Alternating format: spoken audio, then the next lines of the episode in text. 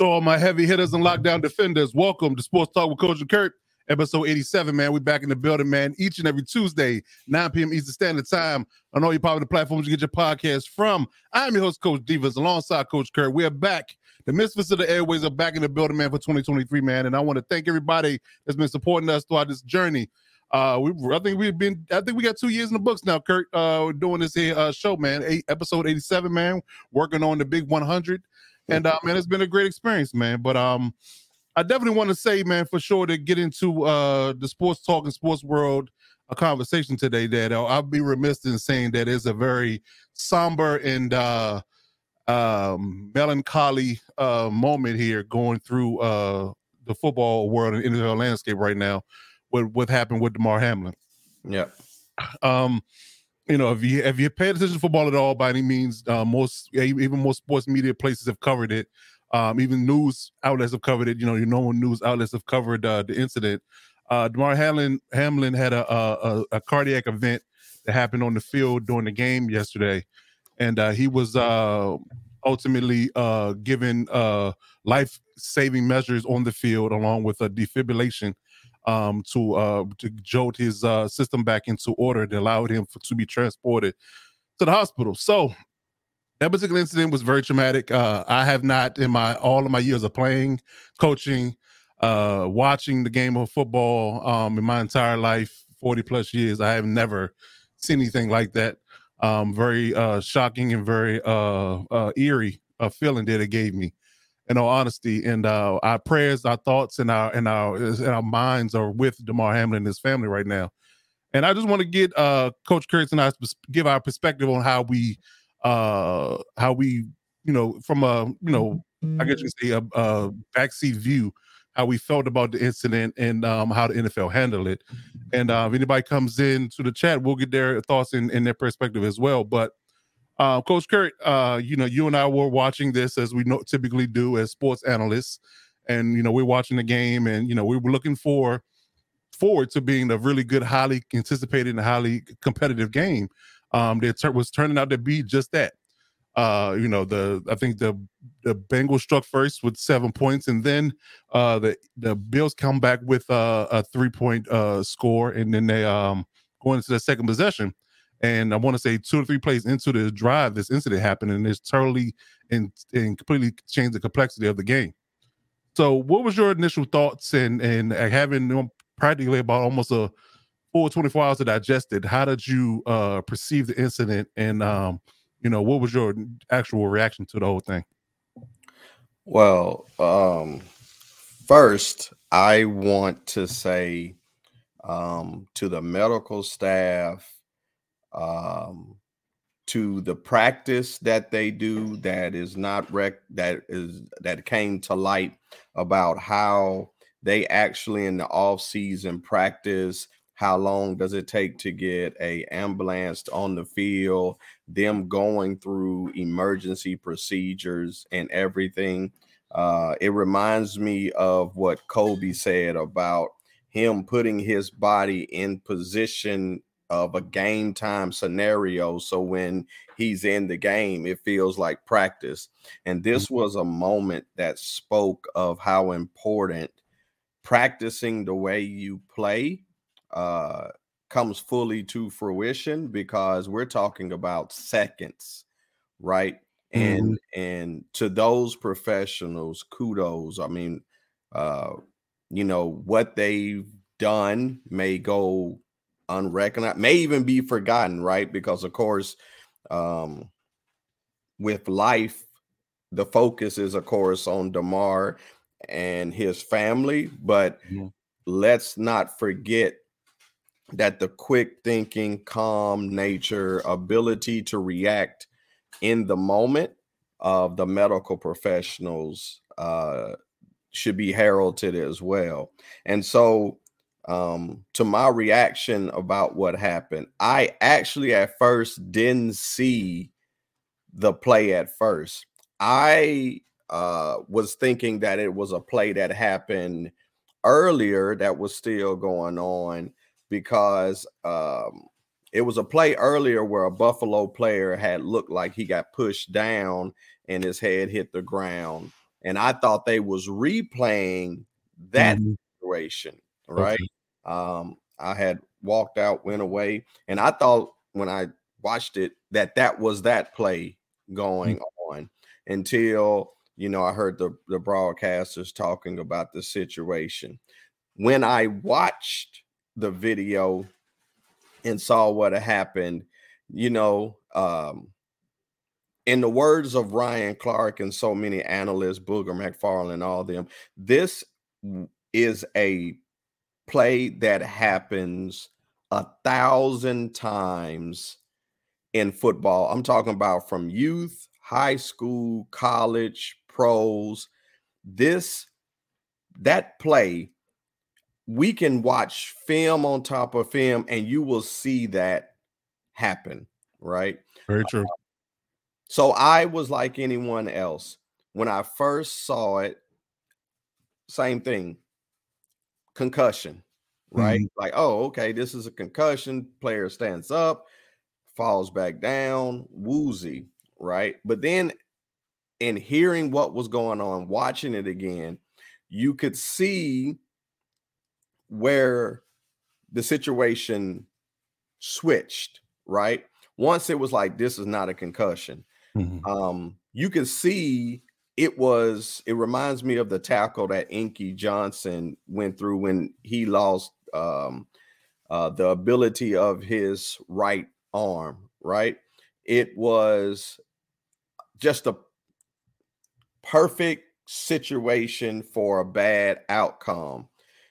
You when you see Tee Higgins drop you know and go into his his Damar's chest and Damar's force uh coming forward and you start to hear what the the reports were coming out you can see how that impact a tackle that has happened over and over in football it was just at that right moment. So um and seeing it man and watching it and watching him stand up and then fall back down and watching it over and over and over um i'm going to lean on the words of ryan clark who i believe uh i believe he was totally in the spirit and the way he handled and talked about the situation. Th- that is one of those moments where he literally emotionally took us through the moment with wisdom, intelligence, emotional intelligence, very calculated and poignant words. But what he said says true. He says, when you see Damar Hamlin fall to the turf, and you when you see the medical staff rush to the field and both teams are on the field, you realize this isn't normal. You realize this isn't just football, right? When you see the players' reaction, and we've played, we've seen broken bones, we've seen ACLs torn, we've seen, especially we coach kids, we've seen situations um when players get hurt.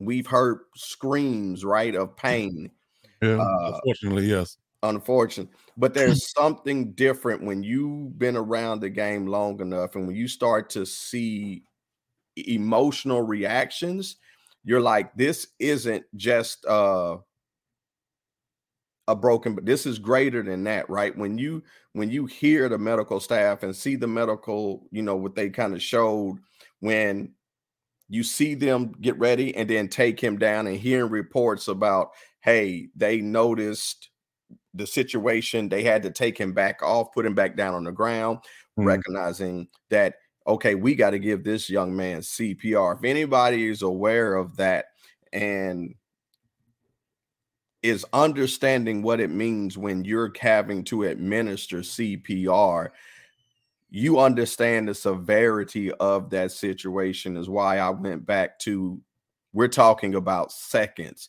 We're talking about if these professionals weren't excellent in that moment, the outcome is not what it is to even have a chance to bring him back and work on him and get him to a medical facility so fast. If they are lackadaisical on their job, we're here talking a totally different situation uh, that has been is unheralded in football right? We've we've heard about high school students passing out on the field and unfortunately losing their life but at the professional level this has never been dealt with.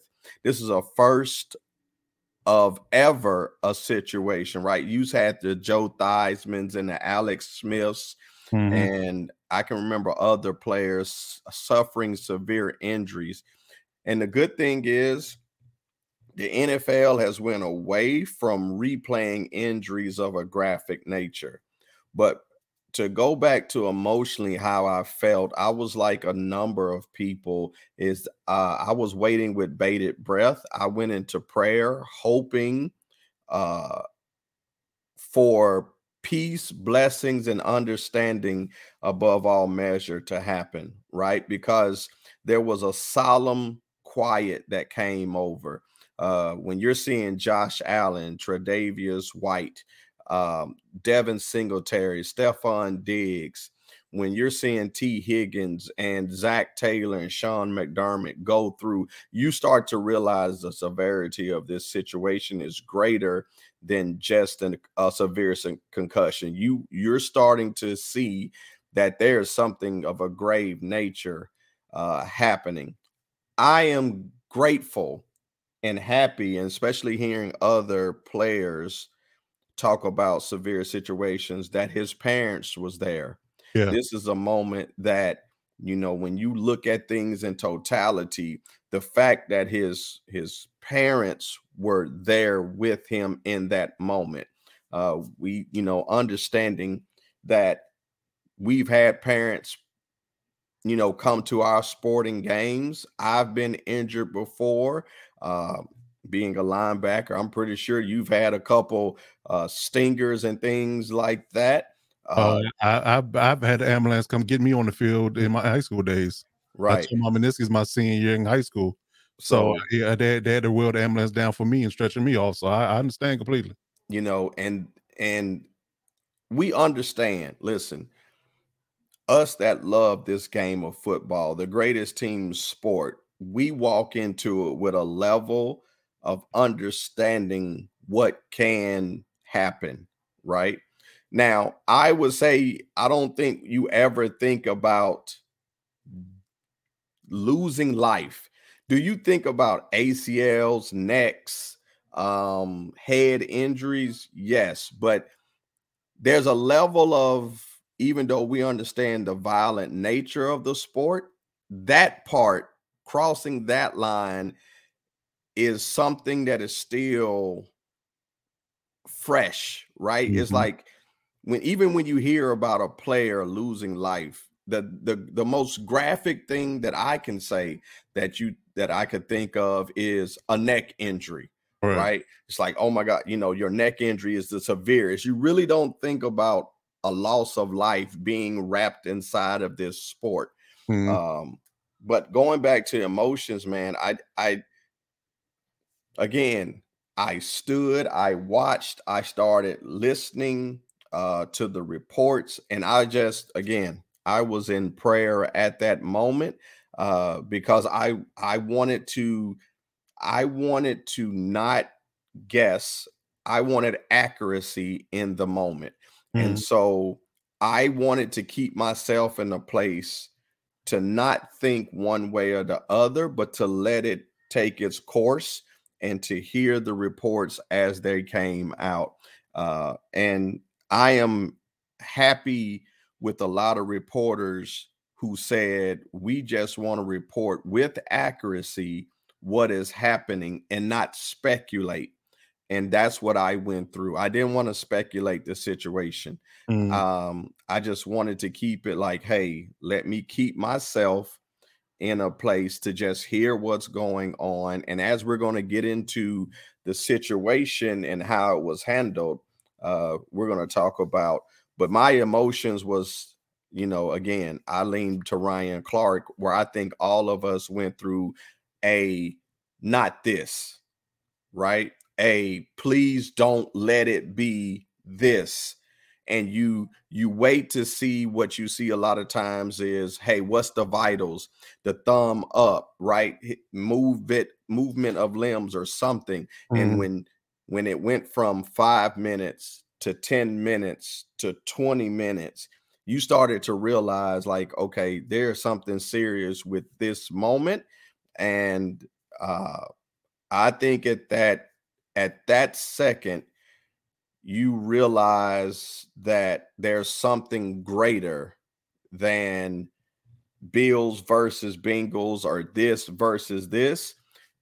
All of that goes out the window, and you realize that these are grown men still playing a kid's game. And the ultimate thing is to be able to walk off the field, go home, and do it again. And whenever you're able to leave this field able to come back and do it again, you've you've got another extension on on life. So this just put things into perspectives perspective and to value each and every day and second that you have even if you're not playing a sport you realize that time is not promised and so to value that moment that that that was my reactions and emotions what about you wide range of emotions. I mean, the first re- reaction was definitely shock. Um, to your point, I think that you know it was uh, definitely a different vibe. Uh, you know, as they um, started to report on this um, injury, uh, you know, we I, I was literally watching it, had my eyes glued to the TV. Um, I saw uh, Tee Higgins catch the ball over the middle, the uh, you know, bit of a shallow crossing route he caught. Um, you know, they were giving him pretty, yeah, giving pretty good, decent cushion on the route. Mm-hmm. Um, so De- Damar comes up aggressively and tackles him, and I'm thinking, okay, you know, you know, status quo, you know, nothing major, uh, you know, to it. He bounced right back up, you know, and as we tend to do when you make a good tackle, right? You bounce back up, your adrenaline's pumping, you ready to roll, and then you know he subsequently right, you know, literally two seconds later he passes right back out. And I'm like, whoa, you know, and I'm thinking it's like just like, you know, because concussion has been a really big uh point and sticking point for most people um in the league this year. Um, mm-hmm. so it's talking about lower situation and a bunch of others that you know we feel like you know when people have these you know type of moments, it's typically head head injury involved. But you know, and I, and I was I was kind of taken aback because I was like when I saw the tackle happen, I said he landed. They both landed on their shoulders, in my opinion. Mm-hmm. You know, it really wasn't a whole lot of head trauma uh, involved in this. You know, they didn't slam both of their heads on the on the turf, or Damar right. didn't for that matter. Right. Uh, and he popped right back up. And then I figured like, you know, maybe, you know, he popped back up and he, you know, it was too fast. You know, if you ever, you know, the rush, the rush, you know, kind of yeah. got to him. Um, you know, so when he, he was down, he stayed down. I was like, okay. Um, and then they cut the commercial, and then they came back from commercial, and they still was you know, didn't have a whole lot to say in regards to what was happening. The, the mm-hmm. whole entire crowd team, both teams were crowded around him. Um, then they went to commercial again. They came back, and then the, then the ambulance and the stretcher was out. You know, mm-hmm. they reported that, and I'm like, okay, this is serious. You know, I was yeah. like, you know, and I still didn't think I, I was thinking more paralysis, right? Things of that nature, because I mean, you know, if you recall, the same on the same field, ironically, Ryan Shazier got got temporarily paralyzed on this field mm-hmm. uh, and on the Monday Night Football game, ironically. So, you know, I mean, you almost feel like this particular field is cursed because I think, right? I think, I think uh, Antonio Brown got concussed and knocked out of the game mm-hmm. on the mm-hmm. same field. Uh, Shazier, the Hamlin, and I think who was the fourth person that they they underscored they got hurt on? I think it might have been Burfict. Burfict might have got hurt. And got, yeah, got, yeah, yeah, because so, he got. I think that's when Juju yeah, I think yeah. peeled back on him. Right. So, so you looking at you know a bunch of different incidents that happen on you know primetime football. Yep. You know, so it, it then you know then what really got me uh feeling some kind of way about it is that when they said that they had to administer CPR. Yeah. You know, that's when really it really like why I'm like, what happened? Because yeah, and and this is a quick story for you and I that you know that a lot, a lot of people don't know if you were less were uh, with us at the time is that when we had to take CPR class for coaching. Yep. Um, yep. and you know, we we we got to get certified with CPR. And and I, I, don't know if you remember me telling me telling the instructor, but I was like, you know, the CPR is one thing, you know, but to use the AED or the defibrillator, I was like, I hope I never have to do none of this because yep. you know, it, you know, for people that don't understand the, the ramifications of having to administer CPR on somebody in the stands or a player, you know, it means they're unresponsive. Yeah. So I immediately went to that because if, if you had administered CPR to him on the field, it means he was unresponsive, yep. which is still kind of, you know, shocking to me because again, it didn't look bad. Mm-hmm. You know, it looked like a routine play. Yep. You know, so you know that particular, you know, like I'm like, how, how did how did this happen? What I mean, what what was the ramification? What was going on? You know, did something happen previously in the previous play that we didn't see because it was off camera, and yep. then the tackle compounded the situation and issue, and he ultimately was, you know, happened to have this happen to him. So, you know, then they said, like I said, they said the CPR was first, and then they said they had to use the AED, and I'm like, oh my god. Yeah. I said, I said he was having a serious event on him, and then they, then they broke the news and said they had to, they was trying to put him on the ambulance, and then they had to take him back off because they he, he had him he, he, they didn't like where his post was. Right. So they had to take him back down, administer CPR again, get him, then get him back on, and and then get him to the hospital. But mm-hmm. I'm with you, man. Um, you know, I I I, I um I had a saying earlier um uh to a couple of buddies of mine. I I was saying to them that I don't understand how or why, but it seems like to me that the most important jobs in America, or the most jobs that we have in this country, are the least paid. Yeah, because yeah, first responders, EMTs, police officers, teachers, mm-hmm. you know, they all are woefully underpaid. You know, yeah. and I, I'm not even sitting here saying they're not paid, they, they can't survive off their income or their salary. Because I'm not even saying that. I'm just saying that no matter what they're being paid, it's not enough. It's not. It's not enough. None. It's not enough because right. because the amount of stuff they have to deal with in crisis and trauma and they do it on a regular basis. And to your point, them have them practicing, you know, techniques and procedures so they can move and act and and not have to think about what they need to do and just just just because you literally have seconds. You know, somebody's mm-hmm. life is hanging in the balance. You have seconds to react and react properly because if you don't, somebody could die. Right. You know, and and you have to if you're in that field, you have to take this serious, and they do. You know, so again, whatever they're being, being paid, because I'm not, I, I don't know the wage and I don't know what it is, but whatever it is, it's not enough. Mm, you know, those, those, particular positions, no particular areas should be the highest paid positions in in uh in America. Like they would those should rank high. It shouldn't be an IT person or a businessman should be making those making buku dollars an hour. It should be first responders, EMTs, you know, uh trauma surgeons. I mean, who you name anybody has to deal with this process in a in a in a hospital that deals with you know trauma on a regular basis. The trauma, what do they call it? Trauma one center. Yep. Call it. So anybody has to deal with a level trouble, level one trauma center. You have, if you're working at level one trauma center, if you're being paid to work there, you should be highest paid in the medical yep. field. Sure. For yep. sure. So yeah, I mean, it was it was it was just rough, man. I mean, you know, because like I said, it's it's one of those things where you know we've seen and done uh a lot you know in, in, the football field in the football world you know we played you know we've both been injured you know like i said i i was carted off you know, um, with a knee injury in high school, you know, and that wasn't fun, you right. know. you know, that making, you know, just for the simple fact they made such a fuss, you know, about it. You yep. know, I literally had to drive the ambulance on the field, you know, similar to what they had to do with him. So I've experienced that. Mm-hmm. And, you know, having to, you know, make, take that, you know, which seems like a forever trip to the hospital, all knows down the street. It's, it's, it's crazy. Yeah.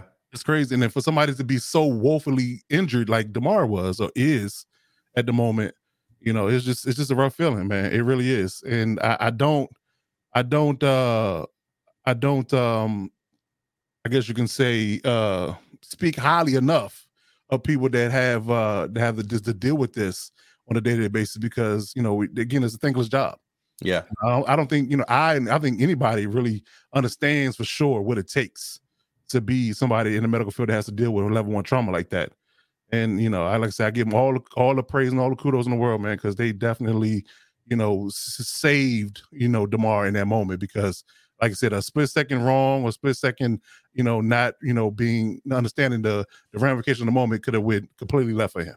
Yeah, they gave him a fighting chance. They did, they did, yeah. and you know, and seeing the news come out slowly but surely out through the night because you know I was I was so shook up about it, man. Like like it's just I just had to see something positive about him before I could really go to bed last night. And you know, to the point where you know his uh his marketing rep came out and said that you know he was now you know his breathing was better. He was you know I think at that point he was 50-50 with the ventilator, things of that nature. So he was improving. So that was good news. So I could finally you know take some solace in the fact that he was better. You know, Mhm. because I mean, you know, this is a kid that that just love playing football. You know, and his dream was playing football, and he is, you know, and listen to and reading his story, man. You know, knowing that he's six round pick from Pittsburgh. You know, he had offers to go other places and leave the state, but he didn't want to leave the state because he wanted to be around his family and stay home for his brothers, so his brothers wouldn't get into trouble. Yep. Um, you know, and given an opportunity because uh Micah Hyde went down with injury, started every game, second in the team in tackles. I mean, just just that's the heartwarming, true NFL story right there, man. Yeah. You know, Yeah. and just and just something something something somebody you can get behind. Yeah. You know, yeah. for sure, man. And I, I just hope and pray. You know, I've I've said countless prayers. You know, up to this point, I'm gonna say a few more. You know, so I know for sure that he is, you know, on the up and up. That Yeah. you know he pulls through this, man, because you know it's it's a lot of uh, you know, people in this world that don't have the heart and mind that he has. You know, and you know, I don't wish you know harm on anyone, but you know, we need more good people like him to help be around. Is my point and all that. Oh You yeah. know, Oh, we need yeah. more good people around here like him, you know, because you know, just him starting a toy drive when he was in college, and like I said, just being a really family oriented person, and and I and this is one big thing I want to uh, point out to people that didn't really, you know, because so much going on. is something I pay attention to in detail, is that when it comes to football players, you know, they're, you know, they they are it's a real big time brotherhood, and Yep. when somebody is in d- distress and is people are visibly emotional about it, that means they love that person. That, Yeah. that- that's one of their guys. Yep. You know, and I, and I, and I pay attention to what Tre'Davious White was going through, what Jordan Poyer was going through, you know, what uh what um Josh Allen, Josh Stephon Allen was going through, Stefon Diggs was going through that, you know, just to see the DBs, his position guys going, what they were, they were inconsolable. Like Tre'Davious White and Jordan Poyer were inconsolable. Yeah. Josh Allen was trying to hold back to his. Stefon Diggs couldn't hold back to his. You know, so that that lets me know that you know he was that was one of their guys, and they they valued him as a good human being, a good person, and a great teammate. You Yeah. know, so I think that's one of the things that we can't let go, let slip, and understand that this is a really good man that you know is falling on hard times, and we can do nothing but pick him up, pray for him, and and be there for him in his time of need. So Yeah. you know it's just it's just it's just rough man like i said it's and it's one of those things where we never you know had you know you don't think about it yes it's a violent game you know but you know most you think about is concussions and paralysis and those probably the worst things we've ever seen you know eric gardner and um you know being paralyzed on the field i, I was uh, unfortunate witness to that um i was it was a receiver i feel like it was a receiver that was paralyzed back in the day um, it might have been for him. He might have played for the Lions. They were talking about him earlier. You know, he was paralyzed on the field and things of that nature. The Temple, the young man that played for Temple that hurt his neck, the young Yeah. man that played for Tulane Yeah, that hurt mhm. his neck. So we've seen We've yeah, seen the rough paralysis. Ryan yeah, Shazier, Ryan yep. Shazier, yeah, we talked about him earlier, BC.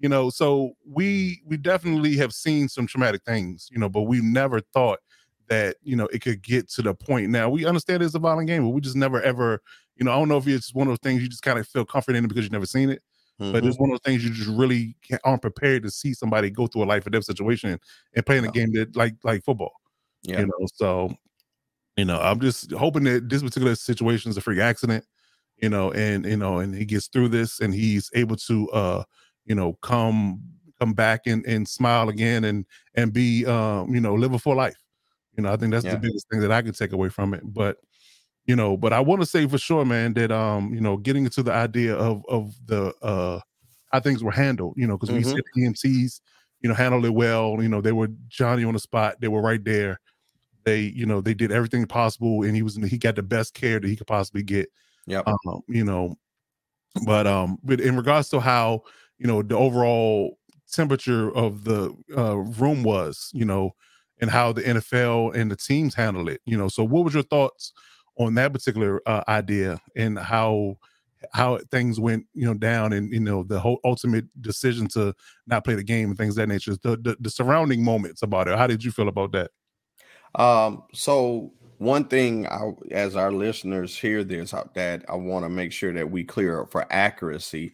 Uh, Mhm. it is if you was watching, there's a there was a report that came out about hey, they're going to take five minutes, figure out what to do if they're Right. going to play again, right? Mhm. and that had a lot of people up in airs, including myself. Now, uh, Troy Vincent, you know, other NFL high level reps have vehemently denied that Right. that was ever mm-hmm. um, something that came down from the NFL front office of the situation.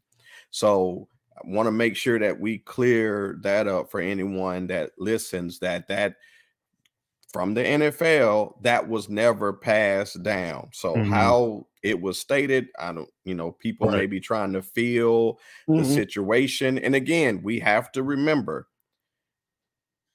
this has never been dealt with before. So, no, so it's definitely my, a precedent situation. Definitely exactly.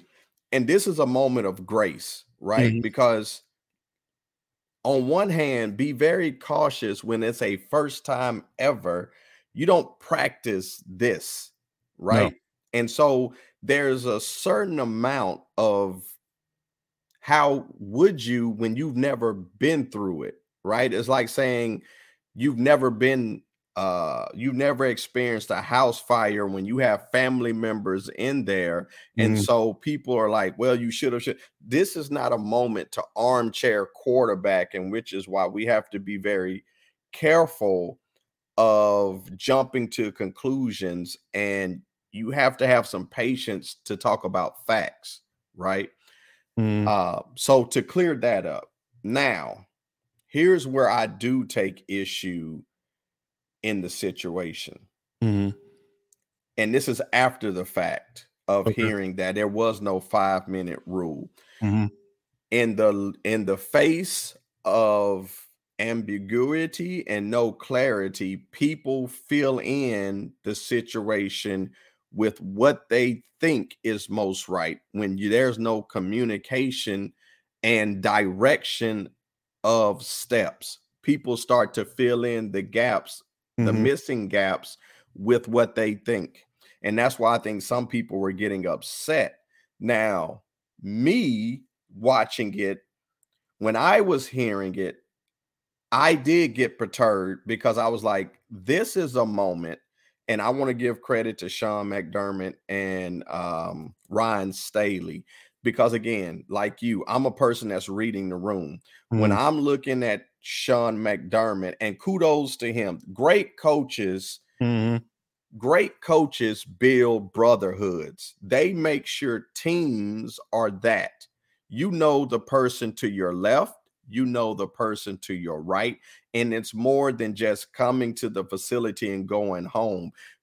Players start to become brothers and know kids, family members, um, you know the the the one person's son or child may look up to a Josh Allen and Josh Allen takes time with him and they remember that when they get older. They start they hang out. You see like the brotherhood between Stefon Diggs and Josh Allen the bromance right?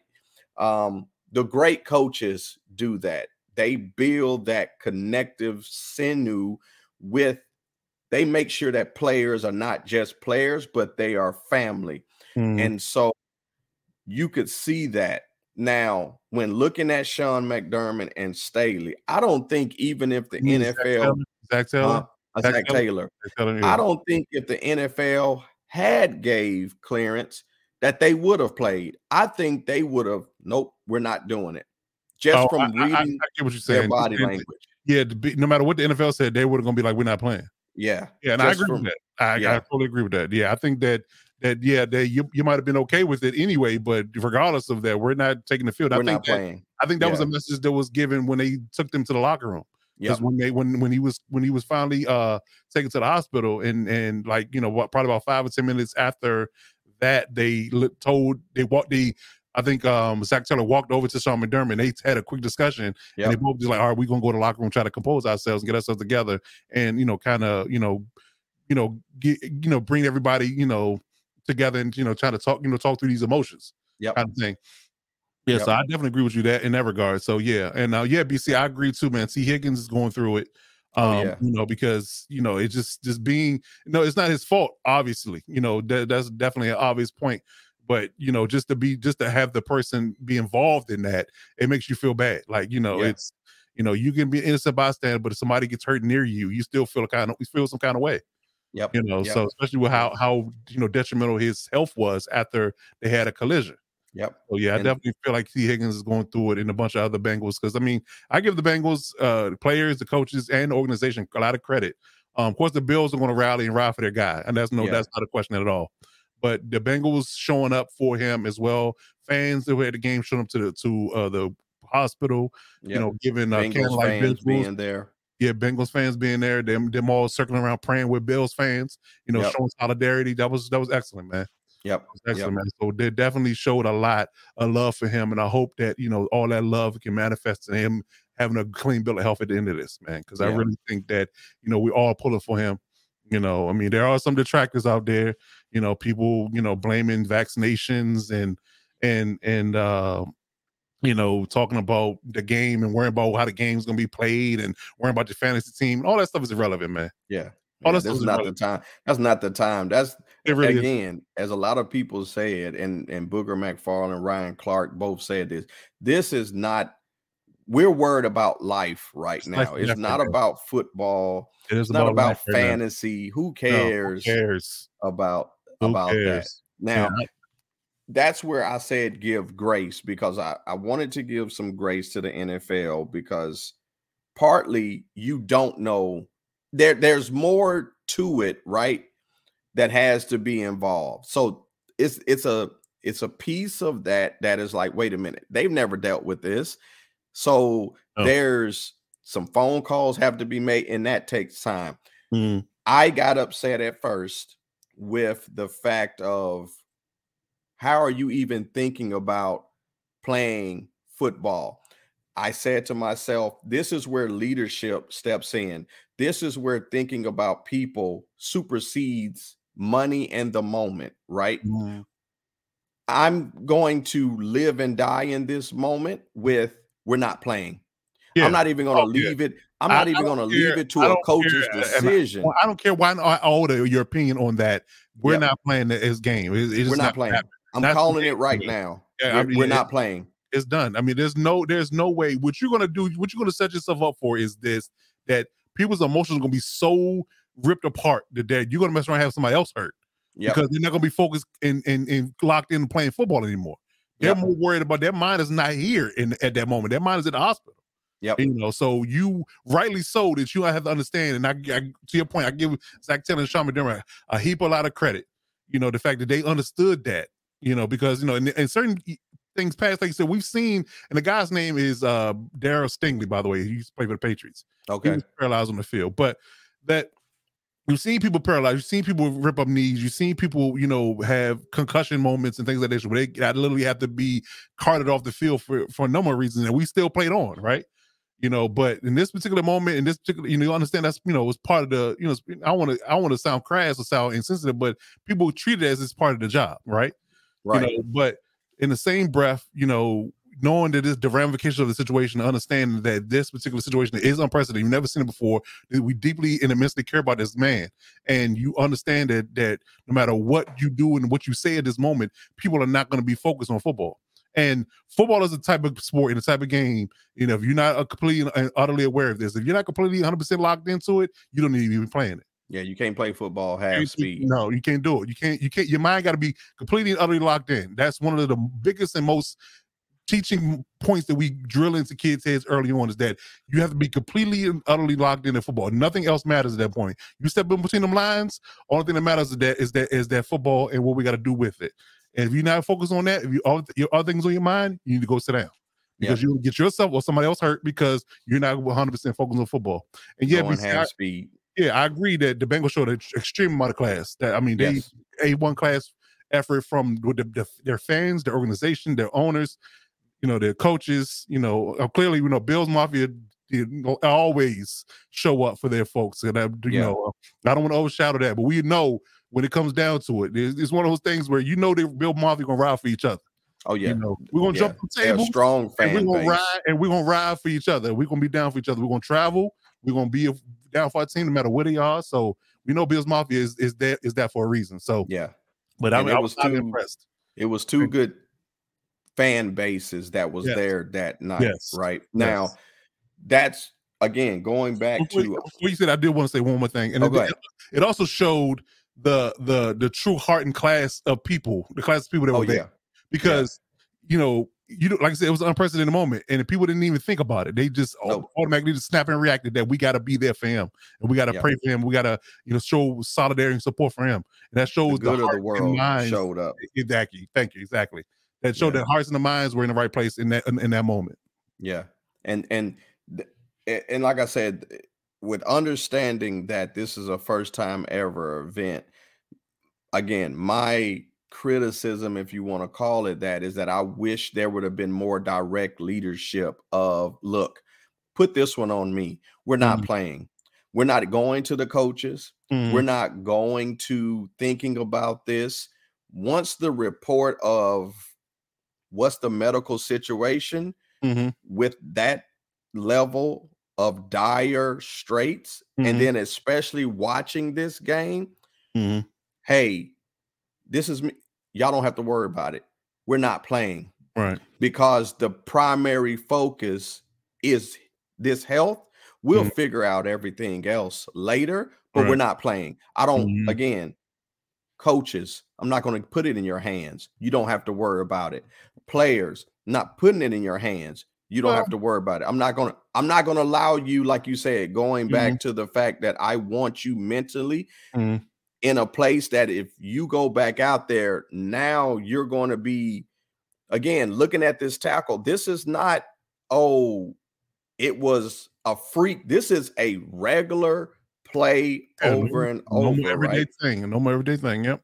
Now, the thing that I will say, and I'm hoping that it happens, is this is where you start making calls, and it was said last night. They are there are professionals getting on planes. Mm-hmm. You, don't have an option. We're going to present people to be in front of you so you can talk about it. As BC like says, grief, counselors, grief, grief counselors. Because yeah. if you know of a thing called um um it's it's almost life remorse when mm-hmm. you see people that are in car wrecks or something they start asking the question why did I live and they pass away? Mm. Tee Higgins, you know, wh- what did I do? Mm. Right? Why did I drop my head? Why did mm-hmm. I do this? That's the type of no matter what you you want people mentally go through could I have did something different? You know, and and that's weight that a person has to deal with as well. The other person, people forget too. Yeah. Tee Higgins is involved in this. He's mm-hmm. the player. And I just remember hearing uh, I remember, uh, and I think it was the the the defensive player that hurt uh, Stingley. Mm-hmm. He could not play football anymore because he grieved so much right. that he right. took this game away from it. Even though he was like, "Hey, I didn't go into it like that. I didn't mean." he still was unable to remorse. recover remorse. that remorse yeah. of mm-hmm. I paralyzed a player, right? right? I'm hoping the NFL does right and sends people mm-hmm. to the moment um to to help people get over this grief and just to talk. Now, again, it's a first ever moment a lot of things after it, I think they did very well. Meaning, mm. hey, we're going to do this press conference. We're not going to talk about his health. Only thing we will tell you is these points. Mm-hmm. We're going to leave everything else off. I think they were sensitive to the moment after it happened. I think they they they had some good people understanding how to read the room yeah. and saying that this is not the moment that we allow money to be in the forefront of our decision. Mm-hmm. Um, we're going to do what's best for business, which is we're settling this. We're going to be very cautious of what we say. We're going to be very cautious of what's perceived and we're going to err on the side of caution and we're not going to say too much if it's not about um no we're going to direct the conversation and this is mm-hmm. all we're going to say we're going to be respectful of the family we're going to be respectful of the situation in america and globally seeing this we're mm-hmm. going to get this one right Yeah. And so I think they did a good job there. Uh, again, I think Ryan Clark and Scott Van Pelt were the perfect people in that moment uh, to guide America and everybody watching, especially in a time where people mm-hmm. want to pull and and and and and hang on every word. Mm-hmm. Ryan and Scott, this is one of the times where you and because you know your words are going to be captured forever on social media, mm-hmm. how they handled it you can't look at that or pull back words or dissect and say, oh, well, they should have. The way they, uh, the way Scott interviewed, the way Ryan responded, the perspective he gave from a player and a person that's gone through um, a sickle cell moment that mm-hmm. was dire. And and the way he brought our perspective back with emotional intelligence. Again, amazing job. Kudos to them. Uh, and and as BC said, uh, not only Tee Higgins getting help, but the Bengals and Bills both first class organizations and handling it. The coaches, the way they came to the field, uh, to the middle and talked to each other, how mm. he, you know, came across to McDermott and yeah. talked to him and mm-hmm. checked in with him. The players walking, the players circling the situation as if to build a shield mm. around mm. him. Again, this is the beauty, even though it was tragic, this is the beauty of football um, and how great a team um, can come together. And we got to see how the locker room, and I remember a coach, and I, Herm Edwards even said this Sundays, sat Fridays, Saturdays, Sundays, and Mondays are some of the greatest moments mm-hmm. because everything is purple, right? This is where your background, what I don't, all of that gets put down for three hours on Sundays, three hours of a game, because mm-hmm. at that moment it's United Nations. Everybody's Switzerland, right? And we got to see that. And again, the Bengals fans showing up to the hospital, the visual, the vigil, uh, even Stefon Diggs taking an Uber and yeah. pretty much getting mm-hmm. there and being like, um, you're not keeping me out of this. I hospital. need to be there for my teammate. Yep. Yeah, I got. I need to be there for my teammate. The mm. outpouring of support. Again, the GoFundMe now, as we said this pregame, up to five million dollars. And mm-hmm. to speak to Damar, sometimes we forget that there's a lot of great things being done by athletes that go unheard and unknown. Yeah the support he was giving to youth football uh, mm-hmm. organizations, the toy drives that he was doing.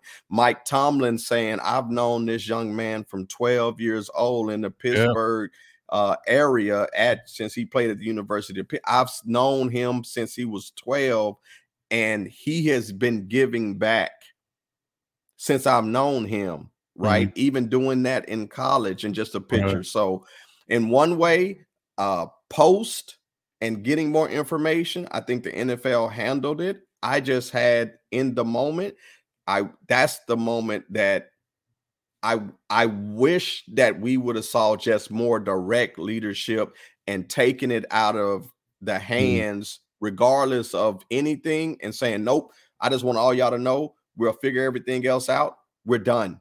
Okay. Take care of what, but again, that's that's Nick picking, and that was my original thought when I was thinking like five minutes and we're trying to figure out if we're going to play or not.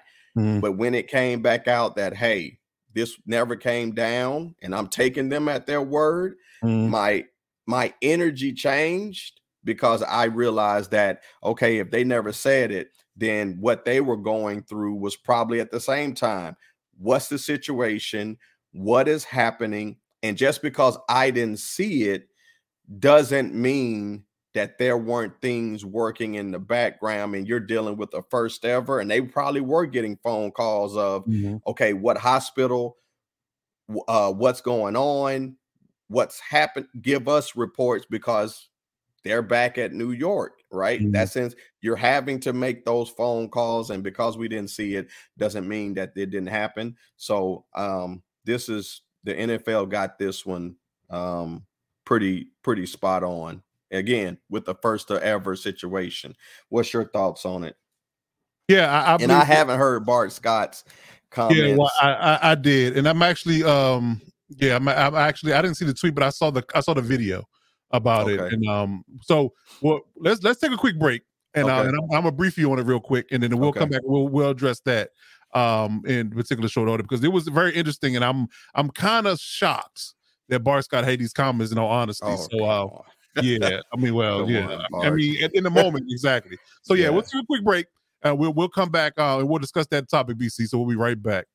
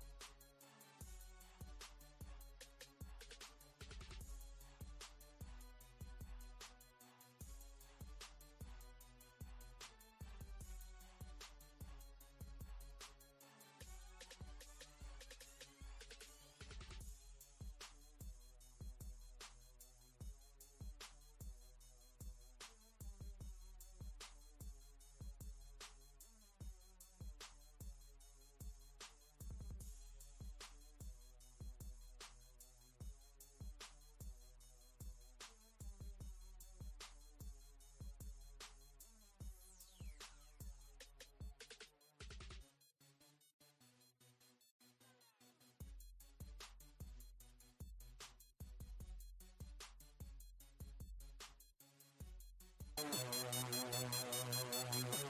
you.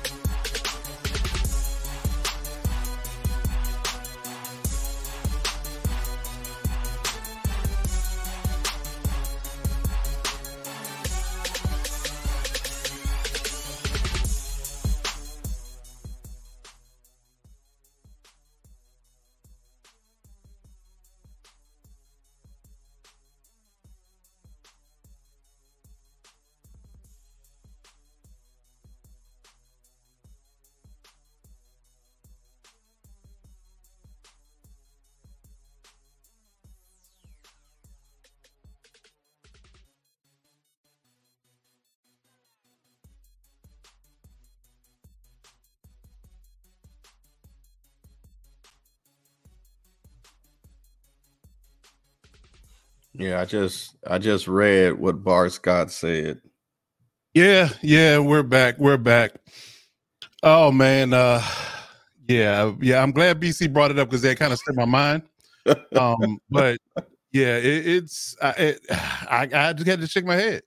I really did. Um, Bart Scott, if for those that don't know, uh, basically put the onus on the uh, what happened to Damar Hamlin on Tee Higgins. Yep. And that uh, now he also quoted some unfounded uh, rules that he said that you're not supposed to lower your head. The NFL wasn't enforcing it. He lowered his head and he he basically burrowed into Hamlin and and in an attempt to try to hurt him, which is it's completely unfounded and completely classless and completely utterly out of place to say. Um, like I said, I'm very shocked in that moment because I've seen so many players have so much empathy and concern for Damar that he would say something like that on Stephen A. Smith's show his take. Right. So the, in that particular situation, I'm just like, come on, Bart. Like, you know, whether you've been known for saying controversial things or not, it's just one of those things where you should honestly and truly understand the moment. You know, and if you don't know, if you're not sure what to say, don't, Don't say, say anything. anything at all. Don't say anything. You know, that's Just my stay that's my- quiet. just stay quiet, kind of, you know, take the moment in when you feel like you had the right thing to say and and, and the just thing to say, then speak on that moment. Don't Yep. tweet Skip Bayless. Don't speak Bart Scott when you don't have Yeah. anything to, in the moment to say that's proper. Right? You know, it's Yeah. one thing, you, know, mama told me a long time ago, you got boy, you got two ears and one mouth. You should listen twice as much as you talk, right? Yep. So you should understand that that's that's the way you're made up, and that's the way you should operate in life, right? You know, listen, take the information and understand what's going on. Say things, say positive things, say prayers for this man, uplift this man, but don't that don't condemn Tee Higgins. Don't you know underscore or, or belittle the situation by placing blame on Tee Higgins. That's not it's not Tee Higgins' fault. Yeah. I mean, come on now. You know, you he's a defender. That's why I'm so shocked about it. He's a defender yeah. he knows, you know, we know how operate uh, offensive players operate. And uh, just just to, to say something classes like you buried bur- burrowed your head into my chest and intentionally trying to hurt me is just ridiculous. yeah. It's yeah. ridiculous.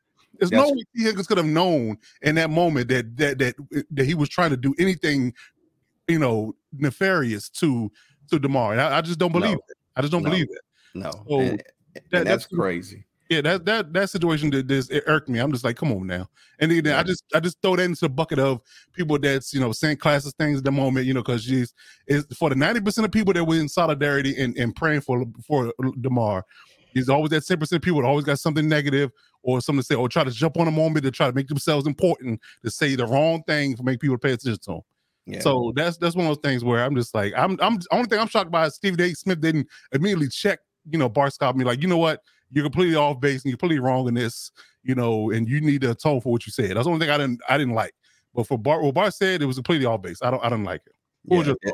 and, and and there's always one, right? Yeah, it is. It's it's a thing that says there's a quote that says just because you right don't make you right. And there's moments where you get people get caught up in wanting to get their 15 minutes of fame Mhm. that the the connection between their brain and mouth and the filter that hangs between there Mhm. Isn't filtering and they end up vomiting something that makes you say what did you what did you just say? And as you said that's one of the moments that is like hold on slim what? Because again Tee Higgins is going through it. Even if you had a valid point this is still someone who's going through their own emotional situation. This Mhm. is not to throw sand on a person or throw dirt on a person that's in a ditch, right? Right. This is not the moment. Even if you had valid information and that was that's like saying, oh, well, a boxer who hit somebody and now this person is in, a tremor or going through some situation, you're like, Mhm. oh, well, he's been a dirty boxer. Hold on, man. That's this is not the time. It's this not. is not the moment to not. say that when that person is dealing with their own situation Mhm. and emotionally feeling that, right? But like you said, there's n- I just do not believe it that there's someone that's like, what my goal is is to send this w- person into ventricular fibrillation Mhm. and cause a cardiac arrest. I want to hit them so hard that I create a heart attack. Now, Ryan Clark said this as well. We say things on the football field, right? I want you to I'll run through them, kill them, you know, Mhm. gotta- but that's in jest. Yeah. That is not literally what we want anyone when we're coaching them to do. And this is the moments I that's like, I got it right he here. knows the contact's coming, so he lowers his helmet and you can't get underneath him. So he's able I'll replay it. Hold on. intentionally. What exactly did Tee Higgins do last night to Hamlin? well, right right before the tackle, he lowers his helmet and he kind of throws his body into his chest. He's standing up because he's thinking he's got to take ch- chase Tee Higgins at an angle to make a tackle. So he didn't expect Tee Higgins to launch his body back into him. You know, it's one of those things. A lot of times you sit as a linebacker, uh, un- unblocked, you know, un- unengaged um, running back comes through the hole and he knows the contact's coming, so he lowers his helmet and you can't get underneath him. So he's able to get into you and your chest is exposed. So they they they've taken that out of the game, but they don't really regulate it as much as possible. I, I I expect the league will be a lot more vigilant when it comes to that and using that penalty. Right. See, that's that's that's a moment. I think I think his I think the the the the the little spirit on his shoulder Mhm. went into a Bill Dukes moment and say, Uh-uh. you know, you just effed up, right? Right. You- Right. You, know what you're saying is dumb as hell, Right. right? yeah. It's like literally to me. Now again, I could be as he was saying it. I think there's a moment that it was, what the hell are you saying right Yeah, now, right. right? Right. Because here's the other thing that I read about, and this happened in hockey. Mhm. Uh, for anyone that's listening, what they're thinking uh, happened is an actual condition. Uh, it's spelled C O M M O T I O cordis. I I heard right? about that. Yeah, I heard about yeah, that. Mhm. where and and I remember this that kids were going through. There was a moment in school where when kids were playing, I don't know if you remember, Coach, the the knockout game where kids were putting their hands behind their back and there was this pushing on your chest to make kids pass out pass out but there was also this thing called heart punching people yeah. to make them pass out Mhm. where they were hitting kids kids were hitting each other in the chest and what that would cause is a momentary um shock that would have kids pass out well they're saying that what the thing about this is if you hit someone at the right time with the heart going through its moment you can incite a, a situation where the heart goes into basically creates a heart attack because Mhm. you throw off the the The the, rhythm. the, the rhythm of the Mhm. heart. Mhm. Again, if you look at the play and I watched the video, this is one of those Ham Damar is coming forward. Tee Higgins is coming forward. He goes to wrap Tee Higgins up, and the hit happen. And again, if in the right moment, the right amount of force connects, I would say wrong moment, but yeah, Wrong moment. Yeah, if it mm-hmm. happens, because again, when I did the research, this has happened in hockey, and the person actually came back in I think 18 months and had a very success uh, eight to nine more years playing, right? yeah, yeah, But he took a hockey puck, hit him in the chest, right. and created something very similar. But to hear Bart Scott, and this is where we're like, you're in the fraternity of football. You know what happens in football. Yes, it's violent, but at no point does one football player go into another saying, I want to take this game away from you, literally. Mhm. No. And this is where you're going. I was like, what are you doing, Bart? And saying this. You can be controversial, but there's moments like this, I, I don't think it's time to be controversial when it's somebody. not in this time. Not in this not, time. not in this, especially the way Ryan Clark handled it. Just repeat Yeah, what Ryan said. Just, just don't talk. Right. Just, you know, hey, I um I wish the best. I I'm praying and Mhm. it's a dire situation and just repeat the narrative but you you wanting to separate yourself and make us people are like dude what and again I agree with you on this this is a moment when we stop dude what did you just say no we're Yeah. going to commercial break yeah, no, we're we going to need- yeah. commercial break right No, now I, and but Stephen A. has been been known for checking people at the door when they when they talk about things that are completely and utterly unfounded. And I'm Right. just I'm very surprised and very shocked that he didn't do it in that moment because exactly that was that was that was insane. It was ludicrous to to hear him say that that anything in that regard that Tee Higgins was in, intentionally trying to injure Damar. I don't think that's the case at all. Right You know, I mean, because you could see the remorse and even the tweets that Tee Higgins had to say right directly after the moment how bad he felt because he was just involved with it. And that goes back to our points earlier about the idea of just because you know you were involved in it, you was no malice involved. I wasn't intentionally trying to hit this person or be involved in the accident or, or cause them any harm. But the fact that you're simply there makes you have be remorseful, and that's where Right. Tee Higgins is laying at right now. And Right. why you mentioned that the idea that he needs grief counseling, just like everybody else is going to need grief counseling because he was involved in it. He felt Yep. like if I didn't, if I could have did something differently, he wouldn't be laying in the hospital right now. Yeah. No, if I would have turned, if I would have Right? I could not you know, did, right. yeah, yeah, In the moment, you you know, I mean, there's nothing he could have done. It's nothing, you know, yeah, nothing, nothing, nothing he could have done. But I'm sure he's questioning himself that he did something slightly different. He could have prevented Damar from getting hurt. So Yep. that that but that's where he lies at. That what Bart is talking about is completely utterly ludicrous, and I, I don't. It's no place for that. Like I said, it's always that 10 percent of people that you know want to have a contrarian opinion for the sake of having a contrarian opinion, Yep. and ju- it's just one of those things where you just don't understand the gravity of the situation, and you just got to speak on it when you don't need to be. You know, exactly. that's my problem with the whole situation. So Barbara's completely utterly off base on it. I'm glad BC brought it up because it needed to be talked about. And quite honestly, man, you know, I think that he needs to uh, you know, you know, you know, uh, you know I want to say I'm, I'm not gonna say he needs to uh, utter some type of apology, but he needs to come out and say that you know what's what the what the important points of this situation is, and that's to focus on Damar, Yep. not to try to focus on you know what caused it or how. Or NFL rule Yeah. about how they're not Yeah, Uh, come on now. You- you- refereeing this situation.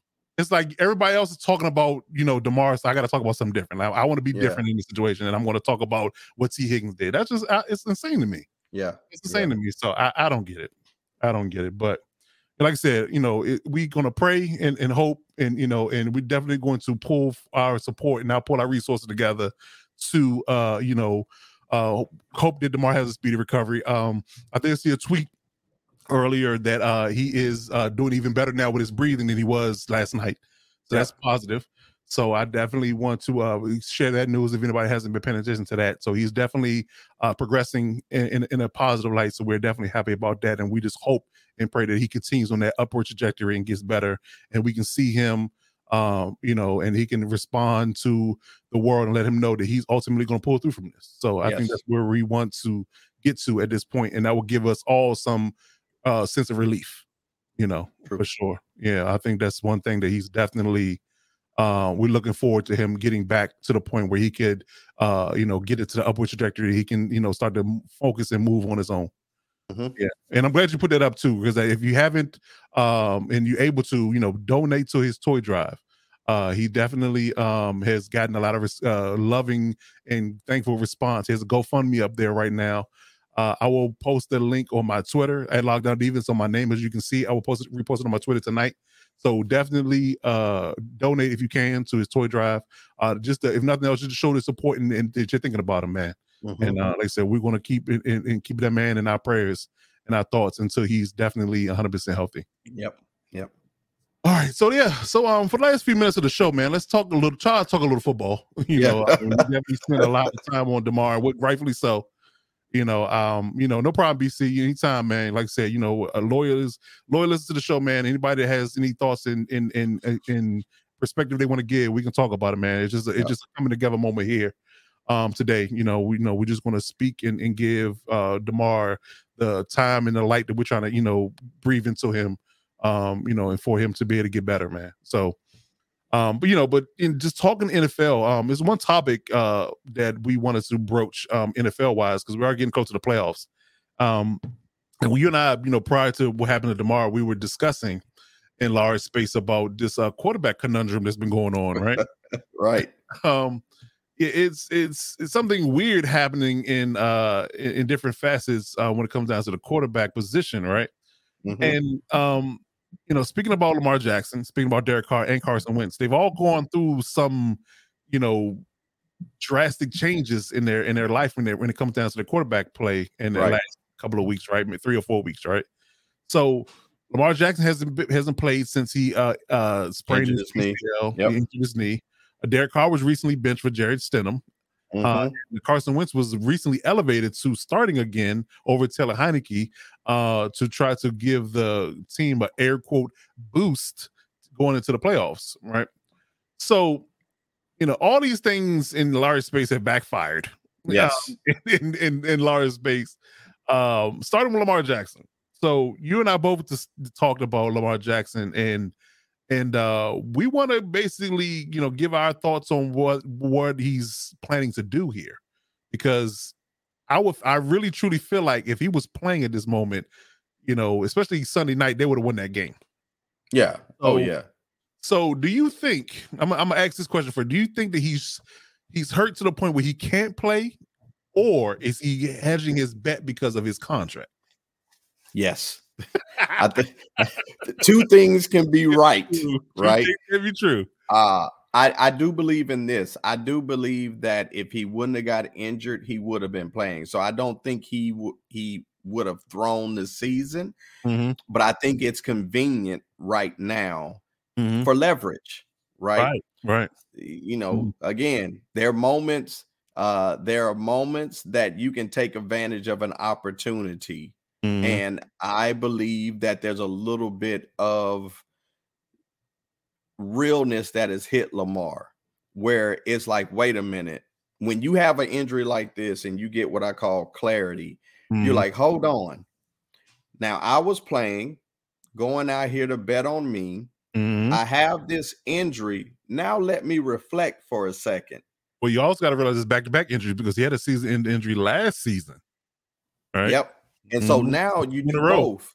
It's mm-hmm. like, hey, Ravens, look at what you have without offensively me. without me. Mm-hmm. Right? Mm-hmm. Look at how they look with Matt. You think that X, Y, and Z? Okay, let's look at it. Mm-hmm. And hold on, man. This injury could have been, and I ain't been paid. No. You know, it's what players go through when it's like, I think I'm still hurt. I want to be fully healthy before I come back. Kawhi Leonard syndrome? Yeah. Kawhi Yeah. Leonard syndrome. Okay. So I think this is what's going on in this situation. I think it's a little bit of both, right? But Mhm. I think Lamar's definitely a competitor, but I do think he is saying, I'm not going to rush back. I'm going to get either as healthy as I can, or I'm not going to be back on that field. And oh, by the way, Ravens, look what you cannot do without me. Two in the air, let them hear. So, yeah, yeah, Right. yeah, exactly. What's your Yeah. thoughts on it? Well, I, I think uh, to your point, two things can be true. I think that um, you know, it's it's one of those things where it- it's kind of like a, a perfect scenario for Lamar because he knows that yeah, yeah, they can figure out a way to kind of sneak their way into the playoffs without me, right? Mhm. But he knows in crucial games, like when you play at Pittsburgh, when you play a tough nose team, a good team, a team that's got a good defense, you need that X factor on the field to put you over the top. When you know you don't have any receivers to throw to for real outside of your tight ends and, and your running backs, you know that you need a dynamic playmaker to kind of, you know, kind of balance the playing field, right? Yep. He knows that that they know. I know that you know that you know that I know Right. that that you can't win no playoff games without Lamar Jackson.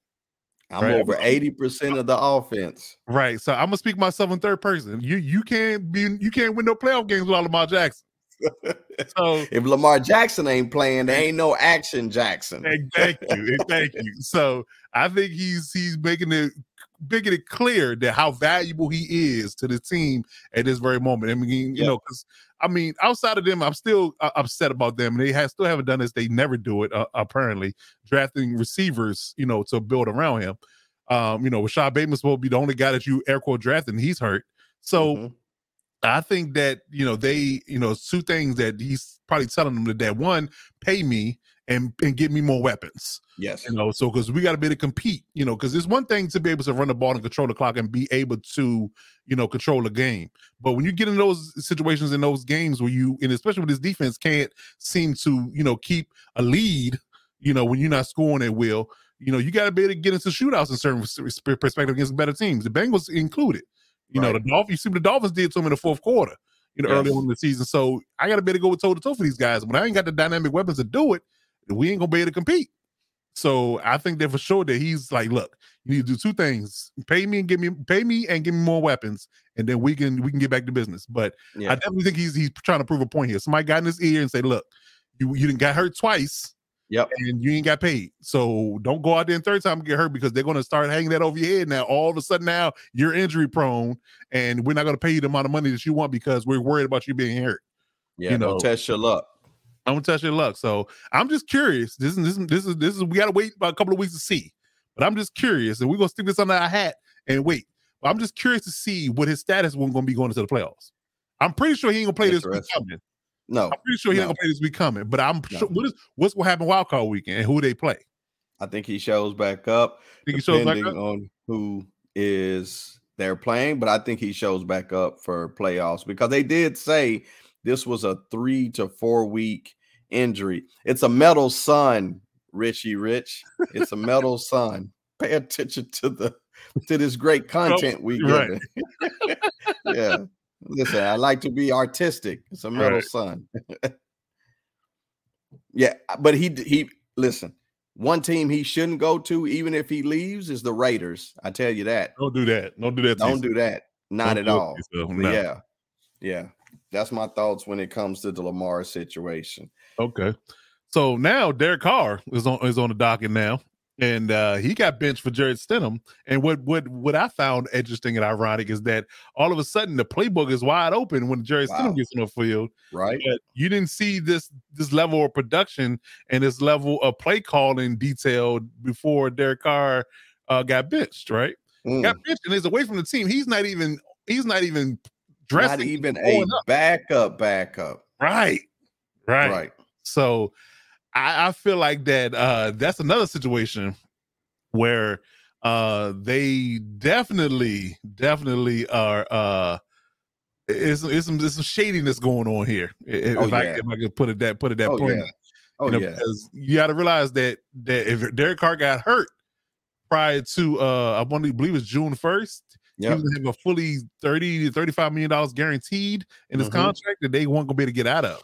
But if he's Mhm. healthy, get out, got, get out from under him for like like two, three million dollars. Um, he has a no trade clause as well. does he have no trade clause? Yeah, he has a no. He can he can pick who he goes to because he uh smartly enough he put a no trade clause in his contract when Gruden was there. Mm-hmm. Okay. Well, But I was shocked at this. uh, like, and you said this, you know, when we was talking about the game. Mhm. How does Stidham come in and look like he's an all pro? He had a what 342? He was slinging that thing like He- he he- played he never did that in New England. So where did all that come from? ever, He- ever. The number one defense in the league at that. And against, like you said, the 49ers have been shutting people down defensively. And Down. all of a sudden, he, he put up what, is- 38 points? Yes, Crazy like that? Yeah. They no, had a double digit lead on the Niners. I don't think the 49ers have given up 38 points all season. all like season. in one game. and and he had a double digit lead on them. It's crazy. He put up 34 points. They went end up being 37 to 3. He was 23 or 34 with 365 and three touchdowns. I think this on really is the house winning, right? Uh-huh. Where now you have your player that you feel knows what you want to do, Mhm. and you open the playbook, like you said, you open the playbook up magically. And and if anyone says that Jarrett Stidham is on the caliber of Derek Carr, you're crazy. You're crazy. You're smoking that good stuff. I'm telling you, Good the worst stuff. thing if he gets traded. Listen, I give Derek Carr this credit, and you said this, and anybody should listen. Um, yeah, that's a hey, that's shady. yes, That's shady. yes, that's shady. Uh, you've said this re- before, where you gave credit to Derek Carr's maturity of being a professional. Yeah. he was smart enough not to mess up his money and say, "I need a a leave of absence," Mhm. not from being. He said, "I don't even want to be here." right. That's a clear sign of before I cuss all y'all out. right.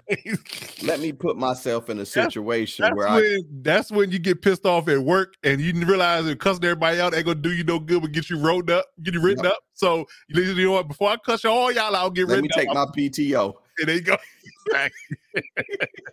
I'm gonna go do us a favor Just 'cause take if- your PTO because I'm about to slap everybody in here. I'm gonna take PTO. And they know it. They hold take your time. You go, yeah, yeah, Take yeah, your yeah, time. Yeah, Yeah. please take your time. Yeah. You're good. You're Yeah, good. you're We'll, we'll good. see when you You're get back. Let's see when you get back. We'll see you in yeah, yeah. Yeah. Because McDaniels knew when when have you ever seen that? A quarterback's like, uh, I'm leaving the team. And they're Right. like, sure, bud. Right, yeah, go ahead. Go ahead. You know, yeah, yeah. yeah. Give viewers a lose. You're good. Yeah. Anybody in corporate America know that. Oh, you got use or lose. You Go you ahead. lose. You're good. You're good. Which you think your pizza about it? You're good. we were thinking about uh, letting you off anyway. So Right, ahead. yeah, we want to wear. We want to let you know that you're gonna use this leave. You know, you lose this leave, you use it. So go ahead, do it. Take. Exactly. You're. Exactly. You're good. You know, enjoy enjoy your life. Go Yeah. your kids, do what you got to do. You do what you got to do. So, I, this is my thing. You know, because I still think Derek Carr is, is a, is a viable quarterback. I really Yes. do, and I think that he can be uh very serviceable to a team that's ready to win. So, uh, you know, so people uh, that are looking for a quarterback, the Jets, uh, the Mhm. Commanders, Mhm. uh, the Panthers, you know, are picking high in the draft per se, but need a quarterback, I would pick up the phone, call Derek Carr. I would, Yeah. and I want him to flourish and and stick it in in in uh in, in right in their kisser. right in his eye, just stick it right in Josh McDaniel's eye, and let him go draft another Tim Tebow and be out of a job in two years. True. True.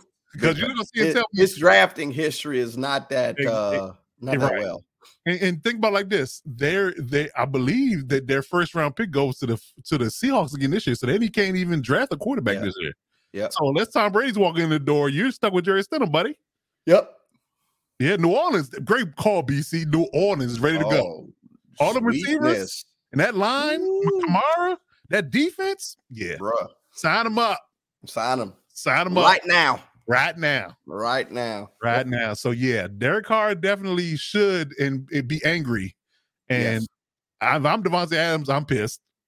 I, I You brought came me here here. for the express purpose of playing with my guy, and you let him you let him walk. Yep. Yeah, so yeah, he gonna have a disgruntled receiver on your hands, a, a bum quarterback, and a, a, a makeshift roster that you can't backfield yet because you ain't got no high draft picks. Exactly. It's tough. It's tough. It's tough to be a Raiders fan right now. So I'm not gonna Ooh, say it's rough. it's rough. So last quarterback on this list is Carson Wentz.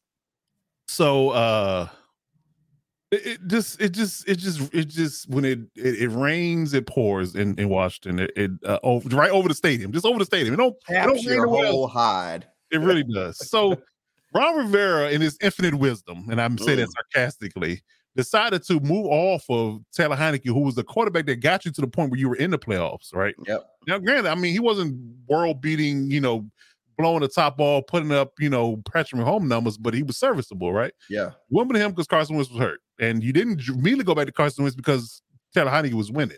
Yes. Right. So at the moment when you walked into your game uh this past week, you were talking as if you needed a spark. And you thought that spark was Carson Wentz. Now, Yeah. do realize that Carson Wentz has been traded three times already, and uh he is wasn't, you know, exactly setting the world on fire before he got hurt. Like y'all were under 500 when he was your quarterback in that first breath, right? And the coach that won with him let him go. Yeah. And is gone from Indianapolis as well. Yeah. mhm. Mhm.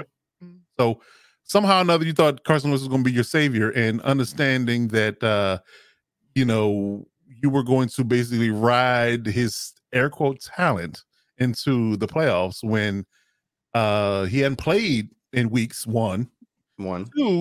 He again, he was under 500 quarterback when he was the quarterback prior to him getting hurt with you at the Two. Commanders. Two and three. How many coaches has he gotten fired at this point? Frank Yeah. Reich's been fired. Doug Pederson got fired. I think Ron And that's who you wanted to be your spark. right to get you to the playoffs. Yeah. Then you compounded with the idea that you didn't realize that if you lost this game, it could have been potentially that you were going to be completely utterly Out of the eliminated. playoffs. No, eliminated from Yeah. the playoffs before uh, you got home uh, from the game. Yeah. In losing, you had to become you had to be made aware. That with the loss, you're out of the playoffs. Yeah, playing for nothing at this point. Yeah. So uh yeah, I think Yeah. that um yeah, if I was Ron. Rivera, I'd have lied. I'd like you know what? I, I would like how fully aware the quarterback situation. I thought Carson was gonna get us there and he couldn't, and I would have just left it at that. I would have not said anything naive like I didn't know. Like And the bad thing was when I first heard it, I was like, oh, he's being Bill Belichick, sarcastic. And No. then I heard it again. I'm like, oh, oh, he there. really didn't know that he's He's- out yeah, the well, he's playoffs. Like, oh, he he really thinks it's five downs to get a first down. right. Mhm. Yeah, Yeah. So he's he's really was lost. He really didn't know. he really didn't know, and uh, he admitted it too. That's the thing about it. Like this, it's certain He things doubled down. He did. There's certain things Yeah. you just don't need to be honest about. Like you just like you know, just like yeah, yeah, I knew, but I thought that Carson Wentz can get us there. He should have Yeah. bed, whatever, whatever, and we're moving on. We're, we're on a week 18. You Yep. know that kind of Yep. thing. But I, what I wouldn't have done is tell anybody listening that I was going to be uh the person that said that I didn't know when you that's And your that job you to know. hitched your playoff hopes to Carson, Carson Wentz. Wentz. Yeah. So I think ultimately, you know, you can tell me if I'm wrong here. I'm I'm I don't I'm completely all based, but I think that's gonna cost Ron Rivera his job. Because you let I him would say that you're not far off with that statement, sir. Yeah, because Carson Wentz was 16 to 28 for 143 and three interceptions. Did you see some of the throws though? Oh, it was horrible. It was I'm horrible. like, who are you throwing to? horrible, horrible. Now I get it because I I had a glimmer of hope in Carson Wentz when he went to the Colts, and I- and that completely went out the door. You know when he didn't make the playoffs last year, and then he got traded to Commanders. I'm like, well, he's better than what they have, Eric. Right. First, but I didn't think much of it, and then when he got benched, I was like, that's it for him. That's it. That's it for And him. I- which I don't understand, but it makes sense now, right? It's like I didn't understand the quarterback switch, I didn't get it. but now when you didn't know Mhm. that you was Yeah. in playoff dire straits, Yeah, complete other you- shit show. you make this decision. Because if not, just ride Taylor. Pause. Keep playing Taylor to Right. the end. you would have been in a much better situation. Like if nothing else, you would have at least been able to be serviceable offensively. Yes. Uh, you know, to the point where you could, you know, be in the game and not lose to 14 points to a, a struggling Cleveland Browns team. and what was those stats again? 13 of what? 16 of 28, 16, 143, 28. three, tou- three interceptions, no touchdowns. Didn't sniff Nope. a touchdown. Not at all. There was Sean Watson, ironic, was not at 18 for 169. He threw three touchdowns. Yep. So yeah, I, I again, if you don't, if uh, you can tell me I'm wrong, but I think that that's going to cost Ron a very job. Now it might not come right away because I'm sure Danny Snyder don't want the more more bad You don't press. want that smoke right now. But when, he, when his team gets sold, though, I think that much like Nathaniel Hackett, you know, the new ownership group comes in there. Boy, you gotta go. You got You gotta sorry, go home, but you gotta get the hell out of here. Riverboat Ron. You're going down the river. There you go. There you go. So yeah, yeah. So the, the interesting quarterback conundrum that's going on in the NFL. You got Derek Carr being sabotaged. You got Lamar Jackson, you know, you know, pulling a Kobe in the in the in the NBA NBA playoffs against the Suns where he refused to shoot because he he knew that he was trying to prove a point that I needed more help. Yep. And Carson Wentz basically getting wrong with verified. So that's that that's your that's your headlines in a nutshell. Happy New Year. Happy New Year. It's 2023 in a nutshell right now. This is what's, Yes. this is what's happening right now. yes. Yes. This is what's happening right now. So as we wrap up, let's get into games week real quick. Let's talk Yep. about uh how we did on week 16. I finally went above above 500. You Yes. did. You did. we both And I'm still under 500 for the year. wins losses. We both went four and two. We both went That's four and two. sad. That is Yeah. sad. And uh, it was a spread got us. We could have went six and zero, but the spread guys in those two games. So, uh, but yeah, so I'm I'm 37 and 28 through, for the year, and he's 32 and 33. He's only one game though, only one game above uh, above below 500. So you got sh- you got a shot. We Got can't shot. you got a shot. You Ain't nobody came to see me, Otis.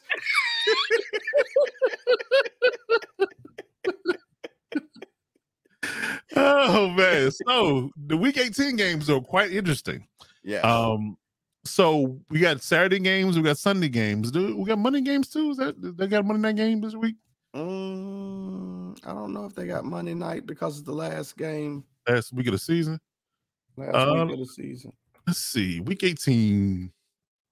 Uh no, it's eight, it's a Sunday night game. That's it. So yeah, so Yep. we got Saturday and Sunday. So uh we got um on Saturday we get the Chiefs at the Raiders. Now, you know, this this new this Jarrett new wave Jarrett Stidham, you know, coming in, you know, playing two straight home games against the, the Chiefs who who honestly truly got were played close by the Broncos last week. Yes. Um, so they gave the Chiefs a nine and a half spread uh, going into Vegas. So how do you feel about that game? No. Just No. no. I'm, I'm nine and a half. No. Uh-huh. But but just watch. Just watch this game, right? But I'm gonna say no. I'm gonna go uh against the spread. I don't I think the Chiefs will win, but I don't think they cover that nine and a half. Yeah, I'm a little scared of that spread. You got to win by ten against the Raiders. Well, The Raiders defense is solid. I don't, I don't know. I don't know about all that, but, but uh, yeah, I mean, but the, thing about it too, the Chiefs typically walk all over the Raiders. In the last two years, especially, they've walked all over the Raiders, put up gaudy numbers against them. In all honesty, um, I don't know. I- It's, it's a tough. It's a tough call. It's a tough call. Yeah. I, I do believe the Chiefs will win. If we just picking a game, I'm picking the Chiefs to win, but the spread kind of makes me nervous.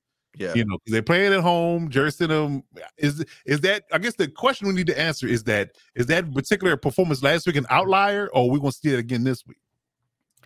I don't I don't the, the 49ers have a much better defense than the Chiefs. They do.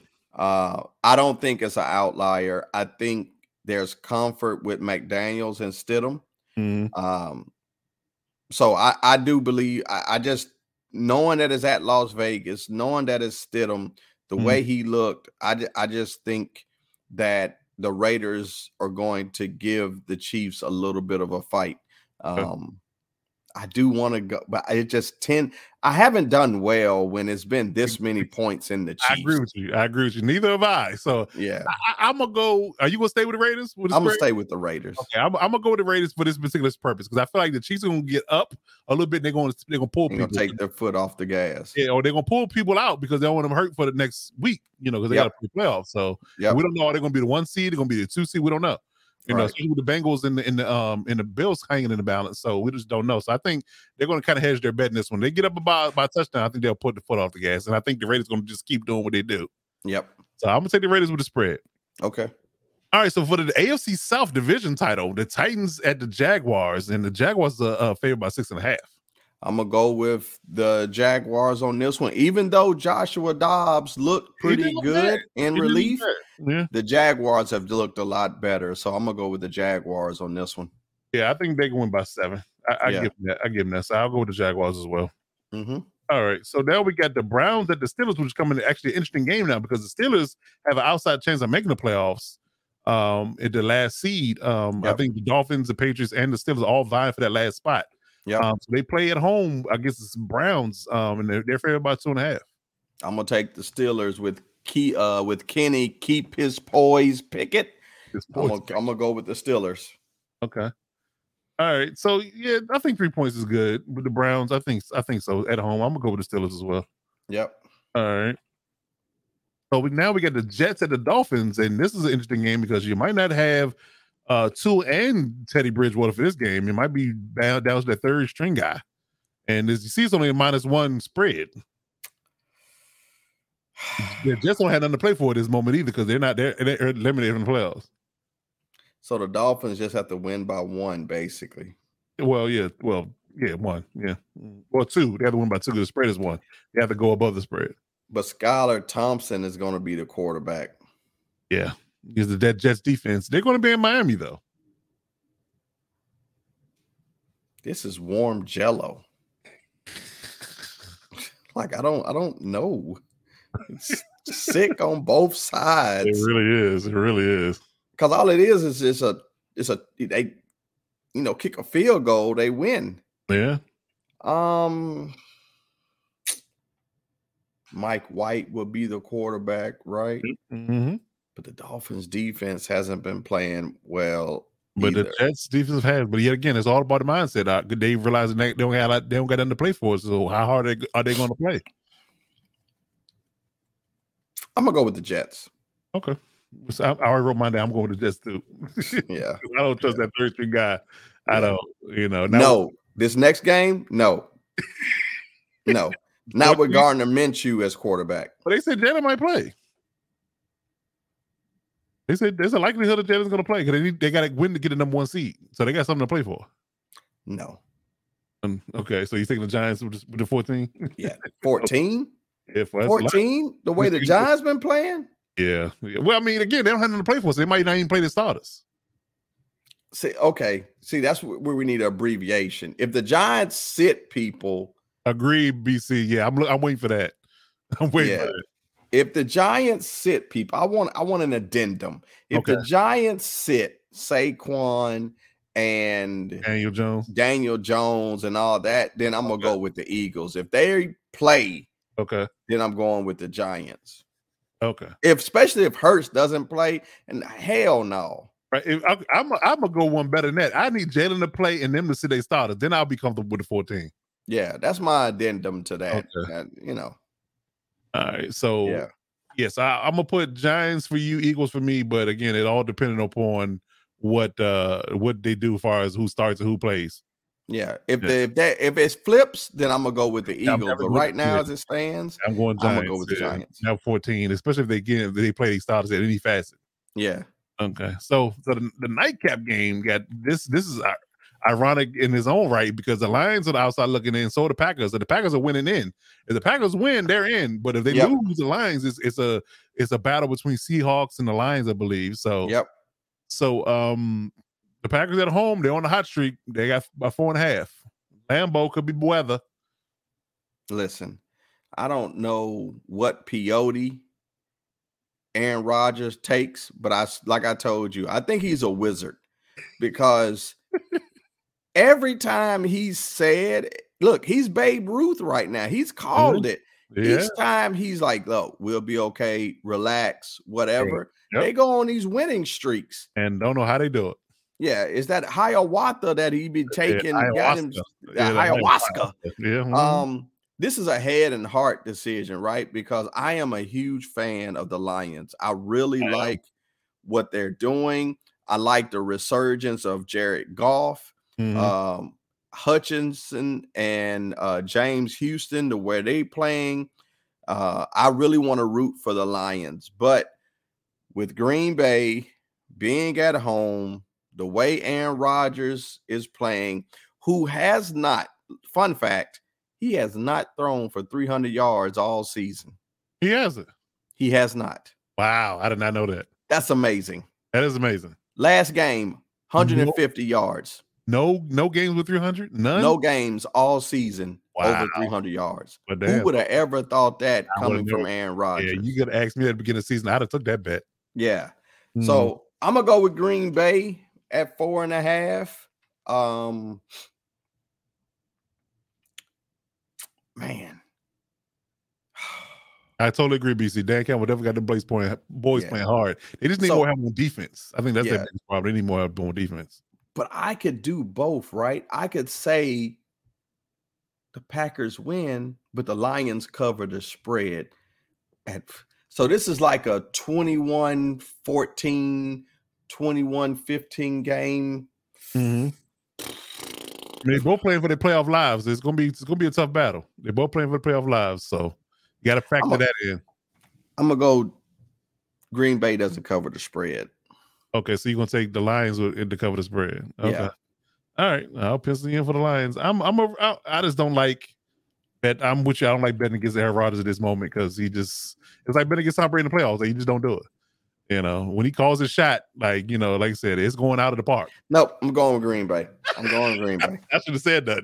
no, eh, I was I was debating it, and then uh-huh. I started thinking the kickoff return, the defense playing, the green. Yeah. I'm going with Green Bay. Yep. Okay. So mine is four and a half. They got to win by five. Just keep Yeah. that perspective. You think Green Bay's gonna win by five? What was the score last game? Oh, a lot to a little bit. Say no. Oh yeah, that was a 41 shellacking of Minnesota. Oh man. Um. Yeah, 41 to 17. Mhm. Okay. Okay. Okay. Hold on. Hold on. Hold on. Let me. Let me. Mine right. real quick. DC said they only win by field goal. Yeah. Let me. Let me. Let me look at this. Let me give me give me give me a few seconds. This- Okay, this so- over 500 life right now. See 20 41 17, 26 20, Uh-huh. 24 12, 20. You know what? Nope. I'm going with Green Bay. Okay. With the I'm four and a half. Green Bay. With the Yep. four and a half. Yep. Okay. All right. then. All right. then. Packers. I'm gonna take the Packers as well. Yep. I'm gonna take Yep. the Packers as well. I'm not sure about the four and a half, but I'm gonna take them. I just I'm gonna ride the wave. Yep. Yep. just ride the Yep. wave. This is one of the moments. Don't don't bet against Wizard Rodgers. there you go. There you go. Okay. All right, so we'll see. So you got the Raiders, Jaguars, Steelers, Jets, Giants, and Packers. I got Raiders, Jaguars, Steelers, Jets, Eagles, and Packers. So we'll see how things go, man. Um, you know, will Detroit, Detroit, or will they uh rise above themselves? Yeah. Is the question. So Yeah. yeah. All right. So we'll see. Um, but as always, man, we appreciate everybody that's come through. You know, BC Richie and all the all the gang that usually shows up in the chat. Appreciate y'all, man. And um, prayers for Damar Hamlin, especially, man. We're gonna keep y'all updated as best we can. If you Yep. can, please donate to his uh, fundraiser. Uh, his GoFundMe link will be on my Twitter page as a pinned tweet, so check that out. Uh, I will be donating myself. Um, so uh, we'll do that, and um, hopefully we'll have better news next week about his condition and uh, where he's at in his recovery. So um, Mhm. yeah, man. So we appreciate everybody coming through, man. If you haven't uh, checked us out live, check the replay out on Wednesdays at 11 a.m. on all Plowboy platforms. Get your podcast from, and we'll be back next week. So until this time, such time, that's Coach Kurt. I'm Coach Defense. Until next week, we'll see you when we see you. Step up and lock it down.